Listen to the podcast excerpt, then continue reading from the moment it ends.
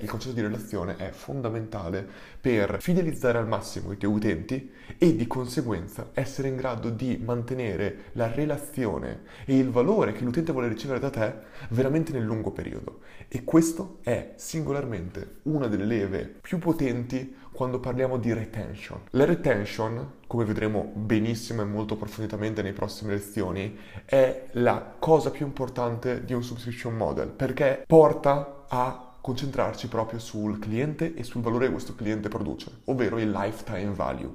Il lifetime value vuol dire il valore totale che il nostro cliente produce con noi, con il nostro business, lo vedremo meglio nelle prossime lezioni, è proprio quello che sia nel subscription model sia nel concetto di membership sono più importanti, perché più tempo un utente starà con noi, quindi retention, permanenza con il nostro business, più pagherà per chiaramente il nostro abbonamento, per il nostro servizio e più aumenterà il suo lifetime value.